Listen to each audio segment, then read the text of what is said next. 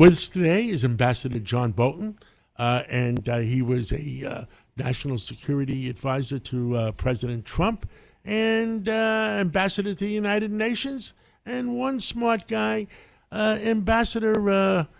we got a mess in our hands. there's news coming out the last on Thursday and Friday, and that the facts that China has engaged Iran to to ex- exchange diplomatic relations with with Saudi Arabia. And on Thursday, Wednesday or Thursday, Saudi Arabia was advancing $5 billion to Turkey's central bank to, to shore them up.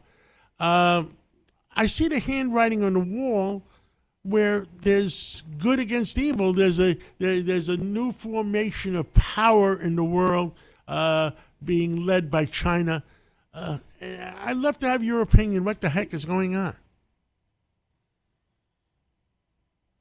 We're sitting still, and the Chinese, the Russians, Iran, North Korea, and several others uh, are moving to shore up their relations and threaten us in a lot of different places. And dealing, for example, with Saudi Arabia, what what this reflects is uh, their fear that the U.S. administration still hasn't given up on a nuclear deal, getting back into the nuclear deal with Iran. Uh, it's an indication that uh, that the Saudis and others are trying to hedge their bets with China and Russia because they don't think the United States has the resolve and the fortitude necessary to do what they need to do to to protect uh, the world against Iran and and uh, and its intentions both on the terrorist front and the nuclear front. And what the Chinese are doing is is just basic blocking and tackling. They want access to as many oil reserves as they can get. They're uh, they're Iran's biggest customer now, but they they just uh, they'd like to have access to Saudi Arabia. They're increasing purchases of Russian oil and gas, frustrating the U.S. and Western European sanctions. Uh, the Chinese have a strategy they've been following. We we, we kind of wander around from day to day, and uh, I think it's becoming increasingly evident. And I hope the 2024 presidential election provides a forum to debate this. We, we've got to get our act together in the United States, or, or this is only going to get worse. Uh, I I agree with you 100 uh, percent. And uh, as I told you, I had General Keane on on Thursday on my show, and he is still uh, uh, so very upset of what happened in Afghanistan and how everyone, everyone of President Biden's advisors to, advised him, don't do it the way you, you, you're doing it, and he did it anyway.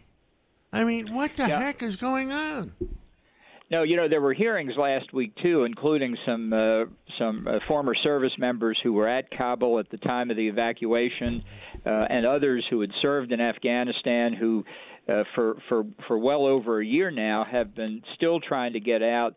Interpreters and other Afghans that aided America and the coalition forces while we were there, and that are real uh, real risk from uh, from the Taliban, and uh, it just shows how catastrophic the withdrawal was and how uh, catastrophic it is for American interest. Uh, and the Chinese are taking full advantage of it. So are the Russians. We left a huge vacuum in Central Asia, and, and they're going to try and fill it if other foreign terrorists don't fill it first. If if we don't think about these threats soon, then then things move faster in international affairs than people think. I mean, take China's buildup of its nuclear weapons and its capability to hit the United States with land based ballistic missiles, submarine based missiles, cruise missiles. Uh, they're, they're moving full steam ahead, and yet uh, at the end of last week, uh, President Biden proposed an increase in the defense budget that was less than the inflation rate. Out of a $7 trillion plus proposed budget, defense is around 850 billion. That's not a small amount of money, but it pales in comparison to over almost seven trillion used on domestic expenditures, and and it's uh, uh, it's something that's going to come back to bite us if if we don't pull our socks up.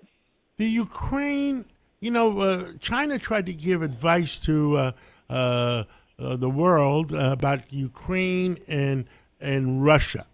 I mean, it seems like now Russia is a subsidiary of of China. Is that going anywhere?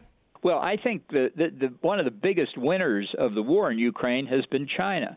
You know, if Russia were to win and and at, at the at the maximum retake all of Ukraine, that would be a victory for, for China's ally. That would strengthen China as well. But frankly, if Russia continues to get chewed up in Ukraine, that just makes Russia more dependent on China. So China wins there as well. They're they're they're they're in the catbird seat here. But it's it's exactly right to say that uh, we're watching Russia slip increasingly under Chinese control. You know, back in the Cold War, uh, the the Sino-Soviet alliance. It was the Soviet Union that was very much the senior partner. It's 180 degrees opposite now. This is this is China's alliance it's putting together, and, and Russia's the junior partner, and that's not good for any of us. I'd like to find ways to pry Russia away from China. I think that's impossible to do while this war is going on, and and it's really only after Ukraine regains its territory and maybe we see some changes in Russia that we're going to get that chance. What would you like to tell the American people? I mean, it's Sunday morning. They're, they're sitting down having their, their, their coffee, and uh, they don't know if they should be, be, should be zigging or zagging. American citizens always rise to the challenge. For for people around the world have told us for decades, America's over the hill. They don't, they can't, uh, they can't mind their own store. They don't know what they're doing. I, I would never bet against the United States, but I think as we enter this election season, and you know we're already in the 2024 campaign, Americans have got to say to the prospective presidential candidates, what's your national security policy? What are you going to do to keep the country strong and safe from all of these external threats? We you know we haven't talked about the threat of international terrorism, but it's still there. Thousands of foreign terrorists have gone back into Afghanistan. We can see Iran uh, trying to commit terrorist acts in the United States itself. Uh, we've got a lot of things to worry about there, and we need leaders who are up to the task of doing that. And I don't think our current president is up to the task. So others who who may want to get to that job need to need to come up with a strategy. What are they going to do? We can talk about the war in Ukraine, what are our objectives? What's the strategy? What weapons does Ukraine need? How are we going to end this successfully and rapidly so that the innocent civilians in Ukraine don't bear uh, more of the of the agony they've had to go through here? But we don't we don't have enough discussions like that, and I, I just hope everybody thinks and prays for the country that we get leadership that can do that. Understood.